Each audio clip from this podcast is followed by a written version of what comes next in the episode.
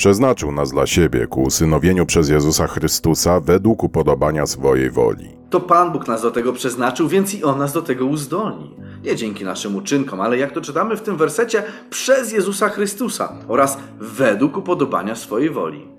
Skoro zgodnie z tym wersetem Jego wolą jest, abyśmy dostąpili usynowienia i skoro nas wybrał, to też jesteśmy Jego dziećmi. I to On uczyni nas nienagannymi. Oczywiście można postępować wbrew swojemu przeznaczeniu, jednak czy to nie byłoby postępowaniem na siłę? Bóg przecież chce nas zbawić. Jezus cały czas wstawia się za nami, a Duch Święty non-stop oddziałuje na nasze sumienie. Potrzeba jest wyraźnego sprzeniewierzenia się Jego woli i wyraźnego określenia się jako Jego przeciwnika, aby nasze przeznaczenie zostało zmienione.